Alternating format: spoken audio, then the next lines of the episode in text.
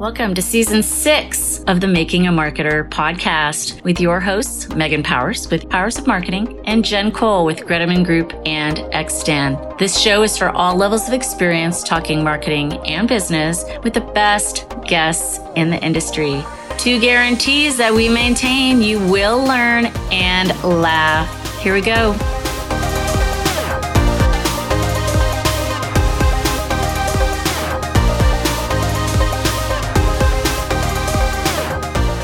Hello, hello, and welcome to episode 126 of the Making a Marketer podcast. I'm Megan Powers with Powers of Marketing and VGS, and my lovely friend and sidekick, Jen Cole. How are you today? I am great. I'm excited. It's going to be a wonderful month of May. You know what we did last night? What? We got tickets to the Royals game on the Sunday of Memorial Day weekend. And I am really, really excited because we didn't go to a single Royals game last year. And we are going to go to a Royals game Memorial Day weekend. Can't wait. Awesome. The whole fan bam? Yeah. It, well, we're going to go meet him and my boys this time. Oh, okay.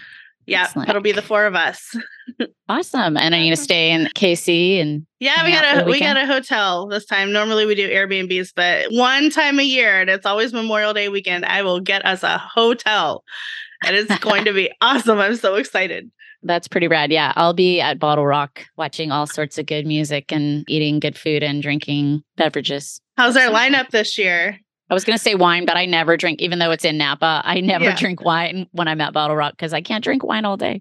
Who can? The lineup's amazing. I can't think of what it is on Sunday, but Lizzo and Duran Duran are on at the same time on Saturday night, which is Uh, so rude. Like, that is why- rude.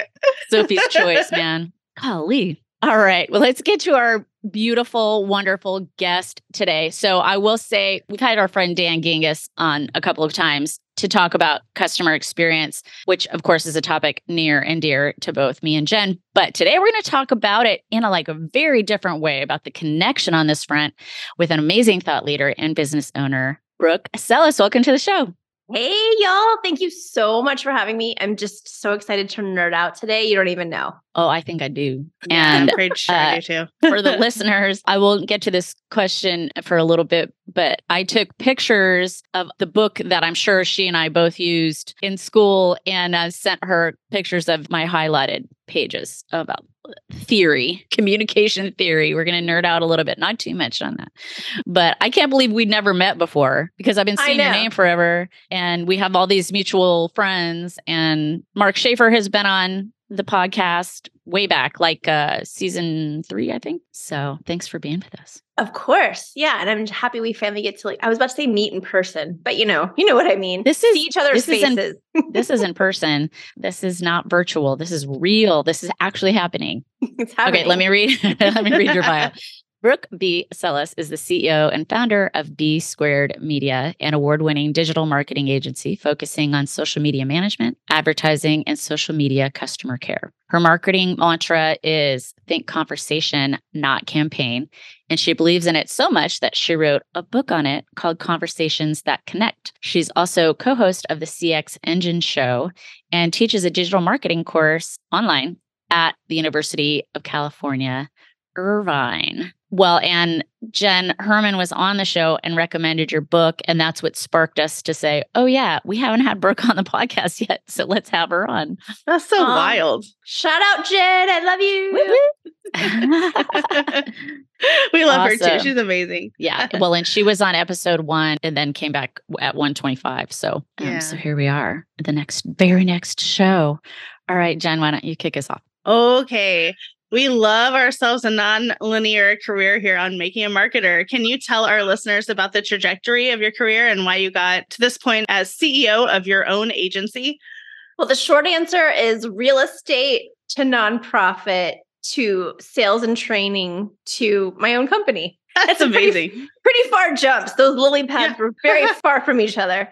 Yeah. You went to school in the middle there. in the middle of it right Yeah. so Nice. i actually left school if you have kids listening earmuffs i left college with a year left for a boy uh oh. obviously it was a mistake and uh was in real estate and then nonprofit before I realized I needed to go back. So I left my job in nonprofit uh, when the bottom fell out in 2009 and uh, went back to school. And I did this thesis work that we're going to touch on slightly today. And uh, then in the midst of going to school, I worked for the sales and training company. After I graduated, I was still working for them. And then I started B Squared shortly after that. Okay. Awesome. But it's really funny. I worked in nonprofit at the beginning of my career too. I worked with pregnant teens and teen moms. Seems like a lifetime ago. It's completely different than what I do now. It's it's so wild. So it's kind of funny how we both started in that arena. I jumped into marketing more in 2012. I did go to school for I worked on an MBA as well. 3 hours short of my MBA. Oh. Yeah. Three hours. three Come hours. on now. I didn't yeah. know that. That's funny. Yeah, I am three hours short of an MBA. Yeah. You're so that's that, girl. very similar. So I know, I know. My fiance tells me now too. He's like, hey, make it happen. Yeah. But I mean, isn't wow. it the same though? I mean, here's my viewpoint on all of these crazy jobs that I have. When I was in real estate, it was sales and it was marketing. When I was a nonprofit, it was sales and it was marketing. when I was working for the sales and training company, it was sales, but I was the director of marketing. So it was also marketing. And then when I started B Squared, that's what I do now sales and marketing. I'm yeah. the sales team for B Squared, solo sales team.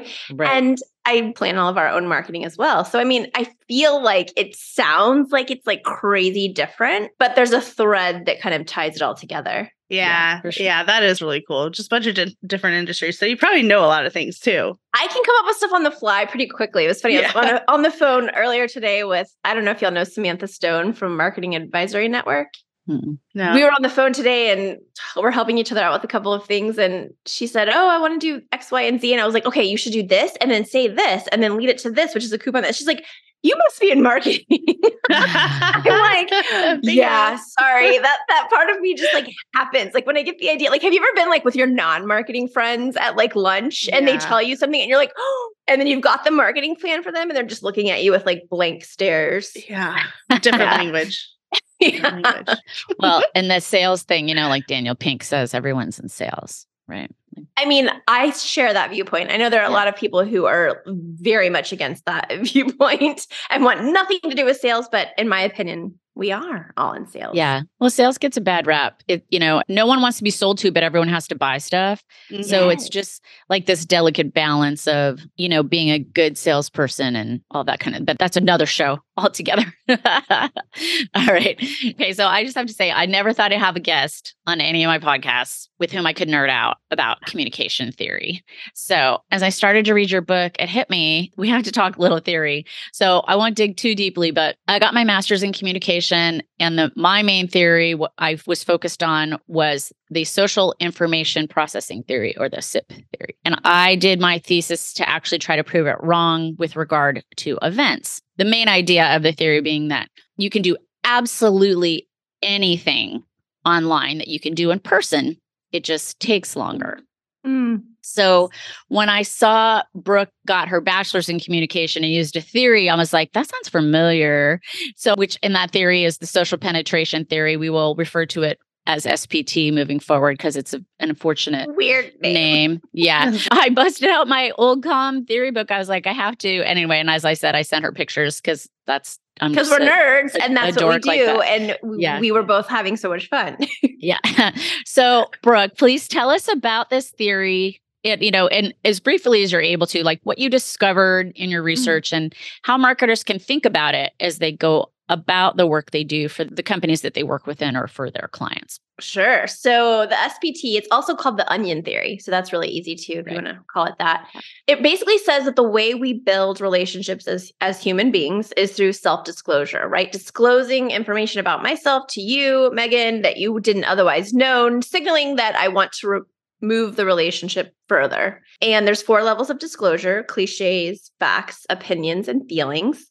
And really, you don't start to build an actual relationship or build trust or any kind of loyalty to the other person until you get to opinions and feelings. And so, what I wanted to look at was can brands use the SPT or onion theory through social media to connect on a deeper level with their audiences? And what I found was yes, However, the biggest misstep that was happening way back then when I did the study, and it's still happening today, is that most brand content lives in cliches and facts. It doesn't really get to opinions and feelings. And I think that's why a lot of people or C suite people still don't see the value in social because people aren't using social to be social. They're using it as a push communication channel, not as a channel to connect, converse, and then convert. Right. Oh, that, you did a really good job of making that concise. I mean, Thanks. it's gonna it's gonna touch on obviously throughout this conversation, like everything kind of will harken back to that, really, right?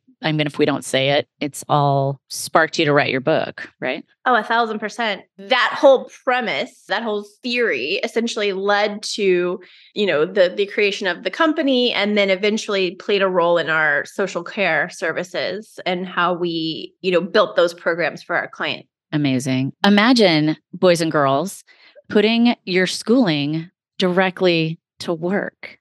It never happens. I feel like you know Right? everybody always says like I never use it. I used mine. I did. I do too. Well, I talk about my thesis all the time. I mean, it was for my master's, it was later in career, right? So I'd already done a lot of stuff and I had a lot to draw from when I was doing it. That probably helped you, right? Too. Oh, you had for examples. sure. Yeah. versus somebody who's right out of school who they're not pulling from as much actual real work experience or life experience to put into their work. So yeah, I like cuz mine was face to face versus online communication within the context of trade shows. And mine was also sparked out of the downturn in 0809. Events took a big hit. Oh, like yeah. a mo- companies are like, "Oh, we don't need to we can just do it online." And what they found was that it was a lot more difficult than they thought and trade shows particularly and then you know circle back i'm like oh man i need to do this survey again after covid because this is all Yeah. these are all the same things right? Everything had to go online. We didn't have a choice. And so how successful were these events that were online? We know it gave it blew accessibility wide open right? So many people who couldn't go to events could Yeah. now. However we also I mean, this is anecdotal. I haven't done the research yet because no one's paying me to do it. And I'll get to that later when I ask you. But the trade show element just didn't hit online. Education, online, networking a little bit.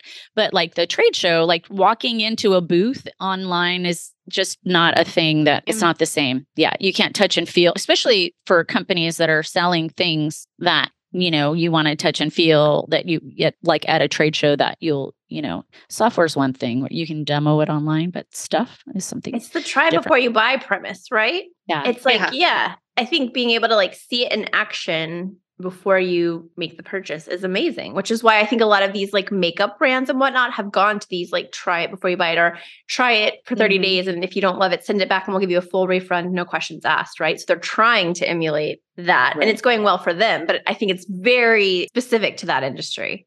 Yeah well and then they also have an advantage of vr right like you can try on a lipstick Yeah. on your I like love that's that. just Like, me ooh, too Terrible. Definitely not getting this color. and right? it's def- it's definitely better than i mean who's picking up a tester in a store these days like no, i'm Not not no Mm-mm. way absolutely Nope. not. nope. all right so we, we went off on a little bit of a tangent there but anyway, just like I love real life stuff coming from a- actual education. It's just my favorite. Jen. All right. So, as we heard, your marketing mantra is think conversation, not campaign. As a social media manager and community evangelist, this speaks to me. You talk about having conversations that connect and how this can help marketers beat the algorithms. So, how can we do that? Yeah. So I don't know if you've ever noticed, especially here lately, LinkedIn's been pushing this little prompt. I don't know if you've seen it, but when you post a piece of content or like repost a piece of content on LinkedIn, I've gotten it a couple of times. And so I've been able to screen snag it.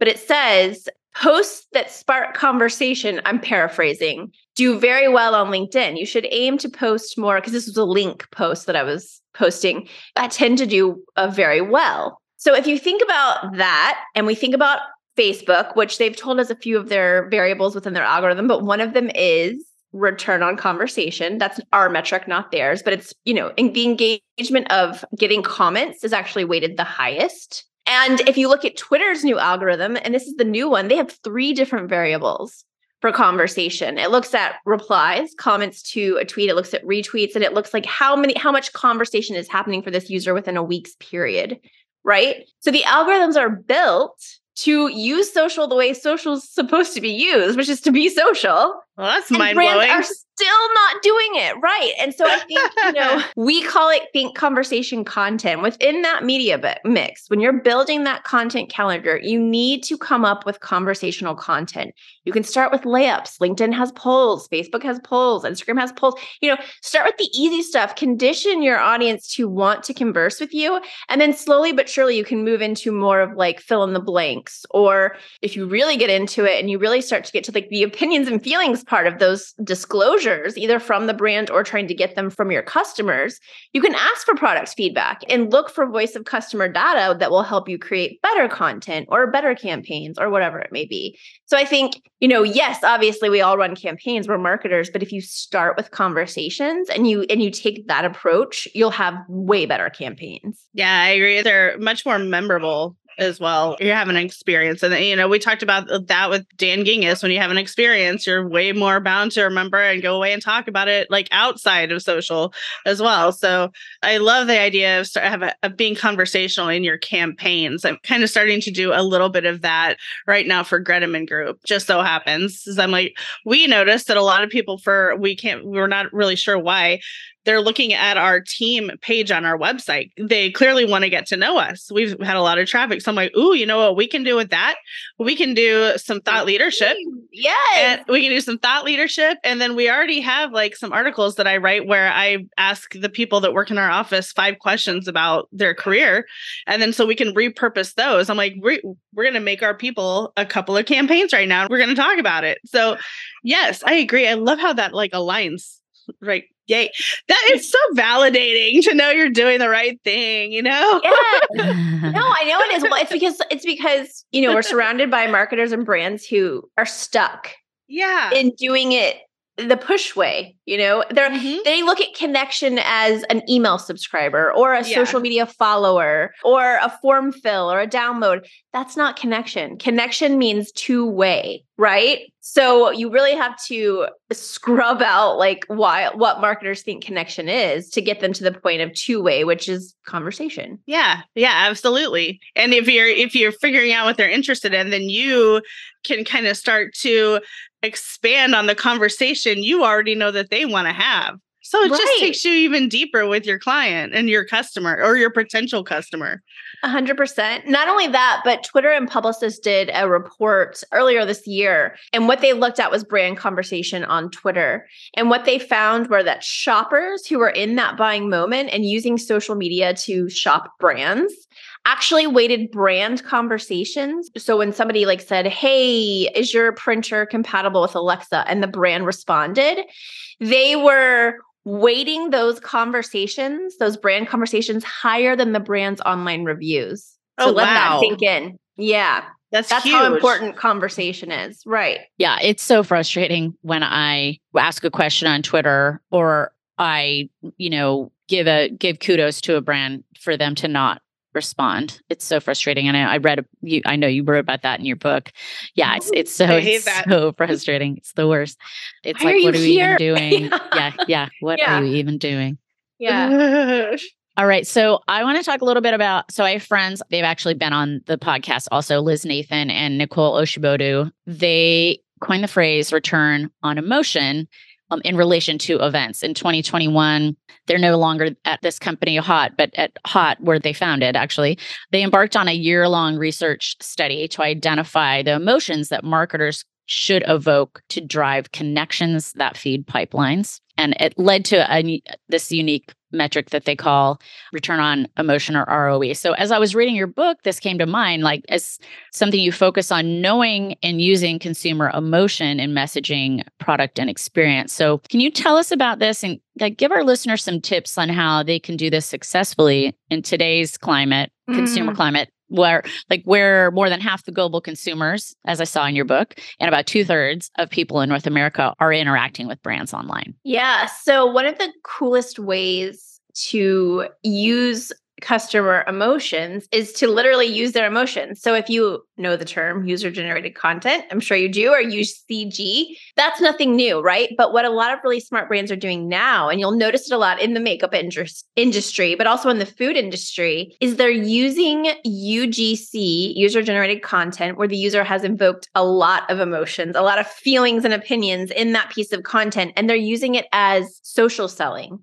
So it's like using that post to then sell the product, right? And I they're doing very well. You can see on these even though they're sponsored posts that they're still getting a ton of engagement, a ton of comments, a ton of that return on conversation. And so I guess it's also return on emotion, right? Because I'll give you an example. There's a brand called Snack Magic and this was an example in the book. And they do like snack boxes. So, like, I could, as a thank you for being on the podcast, send you a snack magic, you know, gift card, and you get to build your own little snacks snack box and then it's sent to you so somebody had posted to their social media oh my gosh you know my client just sent me a hundred dollar you know snack box from snack magic and i feel like i'm 10 again because i just got all my favorite old school candy delivered to me in this box i'm so freaking excited. You know they're they're yeah. conveying all this emotion all this nostalgia which by the way nostalgia is always so big during economic downturns. So that was another piece that i think helped boost this piece of content. And they still use this ad by the way. And they reposted it and they're like it's really that simple. And they used a bunch of, of emojis and cute little faces and stuff and pretzels. And you know it's really that simple. Just you know whoever you want to send the box to you just buy the credits or the dollars and they get to build build their own snack box. So you don't have to worry about like what they like or what they can have or if they're gluten free. And it's just, it's so logical to me. It just makes so much sense. But again, you just don't see a lot of brands using this tactic with their advertising. Do you think that's because they don't understand that or they're short staffed or I mean, it's probably I, a combination of things. I but don't know like with, because go ahead. I was just going to say with the clients that you take on who have not been doing this well, that might be good like for you to pull from, right? Oh, I mean, they all love it and use it because we tell them to, right? I would be hard pressed to think that no one knew like on the marketing side what user generated content is but we always think about it in a way of just like sharing it as like a testimonial or like mm. social proof i don't think a lot of brands have thought about it as a social selling tactic and made a mm. social selling strategy with user generated content. And that's what they need to do. And it's not hard because again, if you've already been collecting user generated content, then you've got a vault of stuff to pull from that you've been approved to use by, you know, the person who posted it and you can come up with a social selling strategy around it. Glossier makeup brand. Oh my God. They had this whole campaign where the stark raving, eh, they have stark raving fans, but, but several of their stark raving fans were like, you need to make a deodorant. You need to make a deodorant. So they took all of these posts from all of these fans talking about how they needed to make a deodorant and they announced their new deodorant line in a carousel with all of these user generated post. It was oh my gosh, fantastic. It is just like, why didn't I think of this? It's so easy. it's so easy. they listened to what their customer wanted. They made it. They took their customers, you know, data, used UGC, and then used that to sell the product that they made. The customer said they wanted. Wild. That's pretty rad.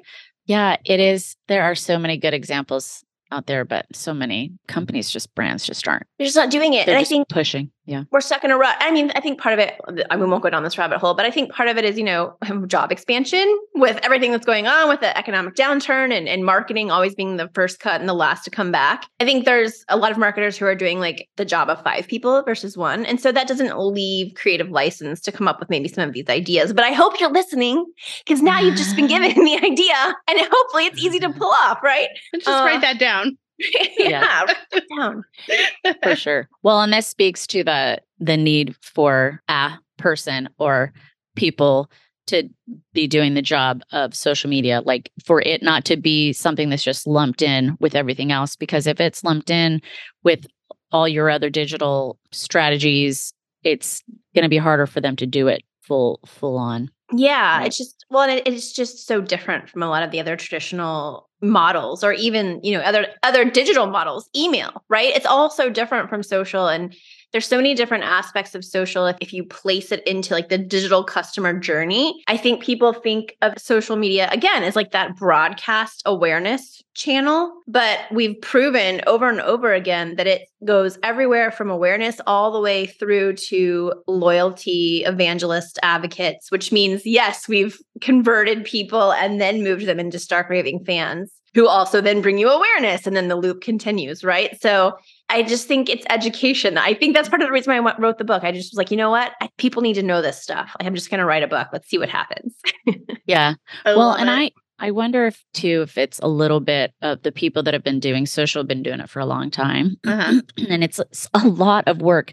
And the Uh-huh. changes, you know, want whether you want to keep up with the changes or not, or whether you're content with just doing the same old thing. You know, this is something that it's not for the faint of heart. you gotta, No. it's so easy to get caught up in shiny object syndrome too, especially right now. Yeah. It's like Mastodon, you know, like it's like all over the place. And I'm like, I am sitting here and I'm not touching a thing until it is like proven that this is going to stick around because I'm just so tired of like the dating game with all the new social sites. I agree. yeah, Yeah, well, and it's hard having to to keep keep up track of on them too. yeah the well the different platforms and then the changes, of course, within Oh, um, yeah. making it Uh, work for you. exhausting. Yeah. You have to really love problem solving if you want to be a social media marketer. I don't think people realize that. They think it's like all creative and fun and fluff. No, you have to be up for the challenge. You have to be resilient. You have to be Madonna, constantly reinventing yourself. You know, it's not for the faint of heart, like you said. Yeah. for sure. Okay, it's halftime. We're going to take a little brain break. So, summer is right around the corner, even though our listeners can't see it. I'm dressed like it's January because it's not warm in California. it's just not warm. It's not spring. What the heck is going on? It's May 5th.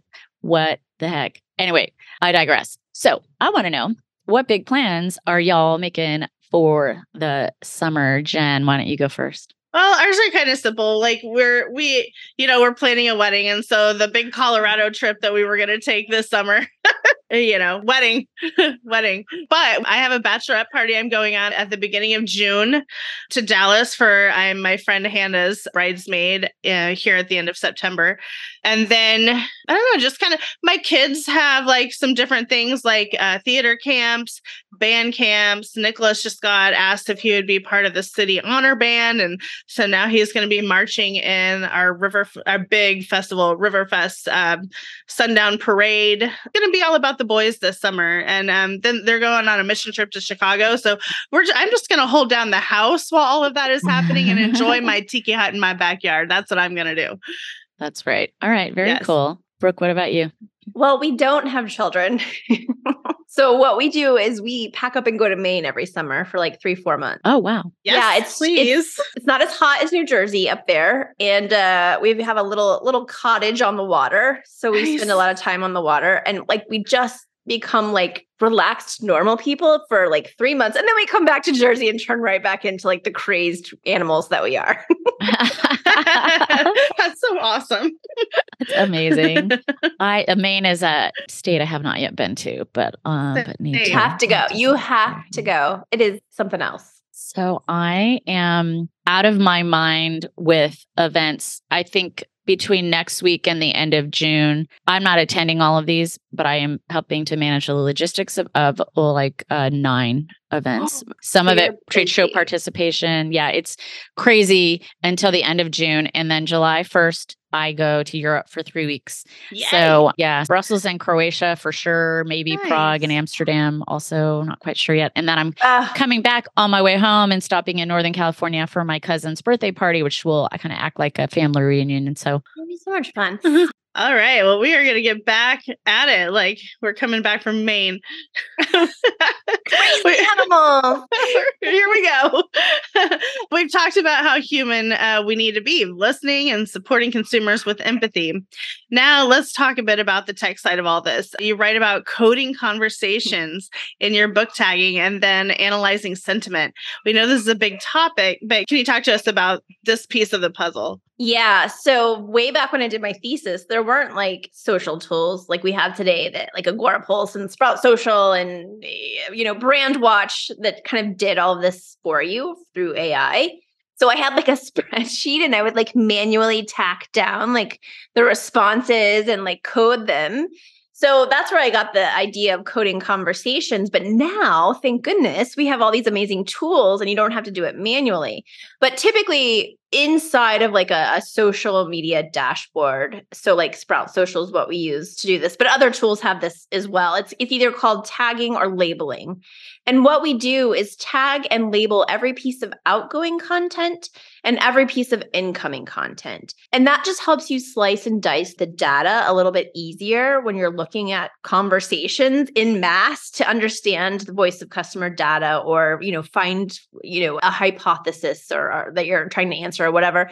But essentially, there's so many different things that you could tag and label one of the things I say in the book that would be fun is like do your own SPT study. Every piece of content that you send out, label it as cliche, fact, opinion, and feeling. And then all of the responses that come in, label those cliches, fact, opinion feeling. What you'll start to realize, I think, pretty quickly is that when you send out opinion and feeling content, you get opinions and feelings back. So then that could be, you know, something that quantifies for your manager or your C suite, like, hey, we need to post more opinion and feeling content, right? But there's other things that you can do too. Like we tag like products for our product, our product heavy clients. We tag all the products we also tag all of the conversations for our, our, social selling and customer care program as acquisition or retention, meaning this person's coming to us asking a pre purchase question. We could actually sell this person, or this person's coming to us with a post purchase complaint question query. And then that way we can further tag, you know, whether it was acquisition and then the product line or retention and the product line.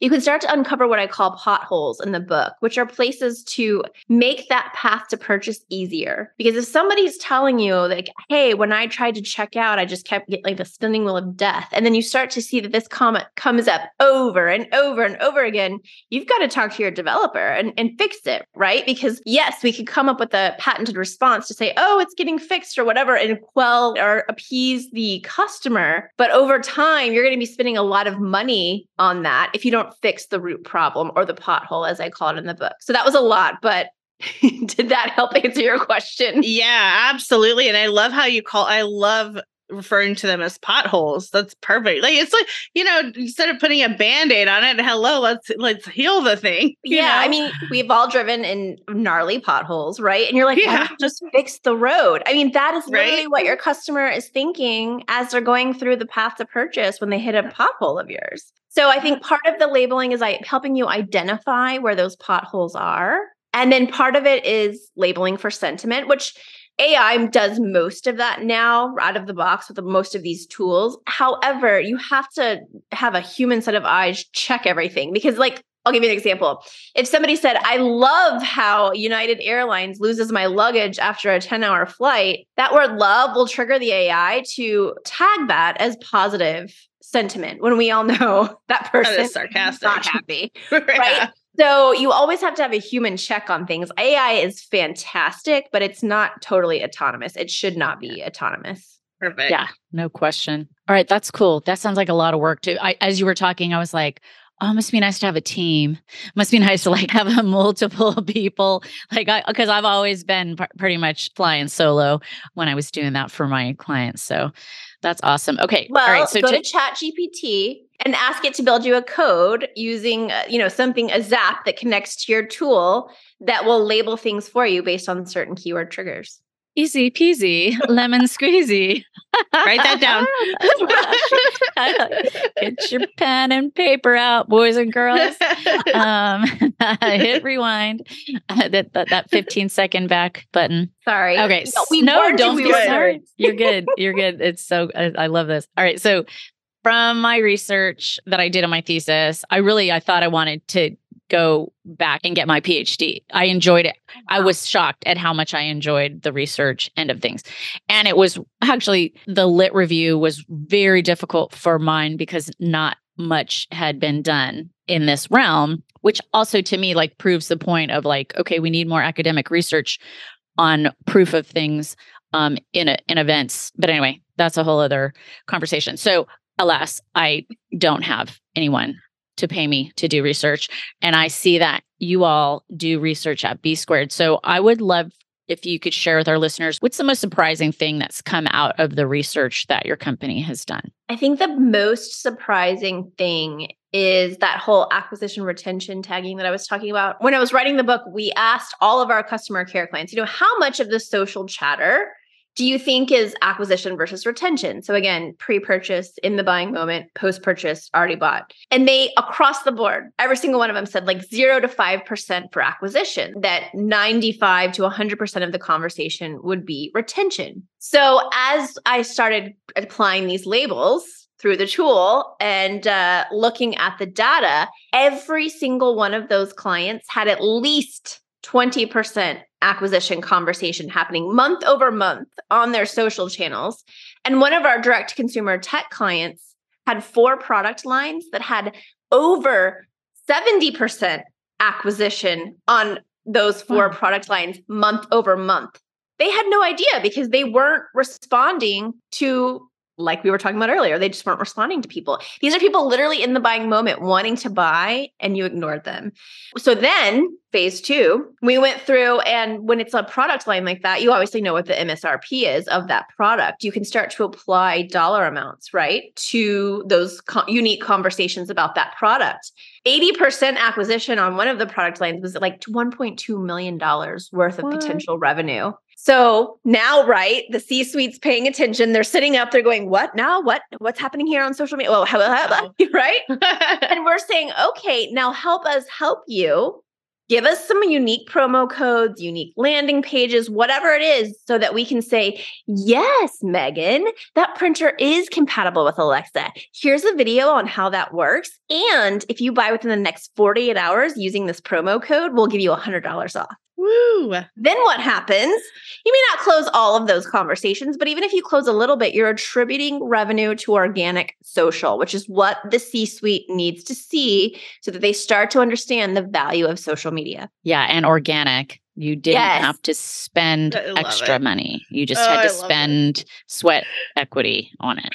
Yep. Yes. Yes. And then imagine all marketers, if you're listening and you can do a project like this, your budgets go up. Right now, everybody's cutting budgets, but guess what? They're not cutting yours because they know that you're bringing in X amount of revenue every month from social. Oh, that's so motivating. you know? it's so motivating. All right. We've just barely scratched the surface here, but maybe the last thing we can talk about is measurement. I'm so excited. What are some KPIs we can look to for understanding if we are really having conversations that connect? Well, return on conversation, which I mentioned. So, mm-hmm. like, go do a quick audit of your social channels, right? Figure out which channels produce the most conversation. And then I want you to go through and do that like acquisition retention tagging thing, right? Go back. Love it. Tag those conversations, acquisition retention. And the reason why I'm having you do this is because we're so spread thin, right? We're on every channel there is that exists because that's what the C suite wants. But if we can quantify where most of those acquisition and retention questions are happening, we can also quantify why we should be spending time and budget on those platforms and maybe not the others, or less time and money on the others. Then, once you have any inkling of retention or acquisition, and retention is still good though, because right now I want to explain to you with the economy the way it is, growth through retention is very important right now.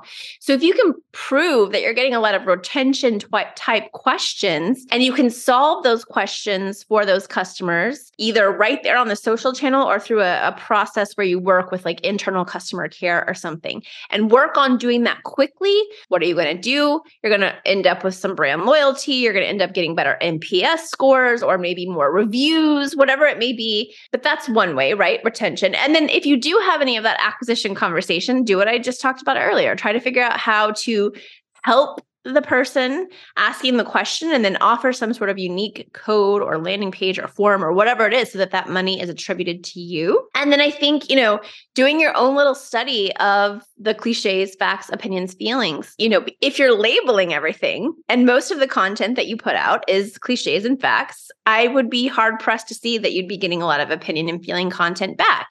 Try posting the opinion and feeling content, see if you get the opin- opinions and feelings back. And you've kind of just proved the hypothesis, which is really what I did with my thesis. So once you see that and you can quantify that, you should be able to sell it to the higher ups because you can then start to collect voice of the customer data, which can help you. I mean, we've literally helped clients open up new brick and mortar stores based on voice of customer data. We've helped product packaging change based on voice of the customer data.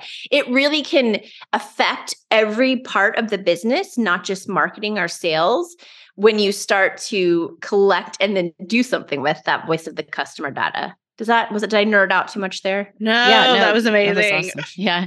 Yeah. and especially like the customer success, the retention piece, I see that as because there's so much opportunity there to upsell. It, it just occurred to me most of this conversation has been B2C focused, but this also can apply within yes. B2B. We do this with yeah. B2B clients. The example in the book, BCU, the financial brand, they're a credit union. So they're B2B and they have a thriving customer, social customer care program.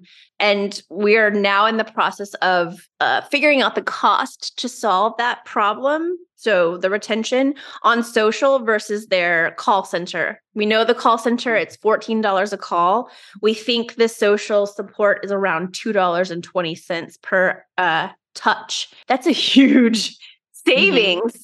You know, so once we can nail down our number and take it to the stakeholders, I'm sure that they'll want to put more budget and time into taking care of the customers on the channel of choice, which in this situation is social because it's going to cost them so much less than doing it through a call center. Yeah, for sure. Yeah. So I work for a company that's in the fintech space. So, like, banks and credit unions are both B2B and B2C. That's kind of an interesting space. Fintech is a whole other animal. But okay, so we are down to the final question that we like to ask every guest. And that is what is a business book that you would recommend to our listeners? My friend Evelyn Starr with two R's wrote a book called Teenage Waste Brand instead of Wasteland. and ah, it's cute. so good. And it was, I actually just read it recently because if you're like a teenage brand, which we are, we turned 11 this month, you go through all these different types of growing pains. And she basically like outlines all of the different growing pains and then gives you solutions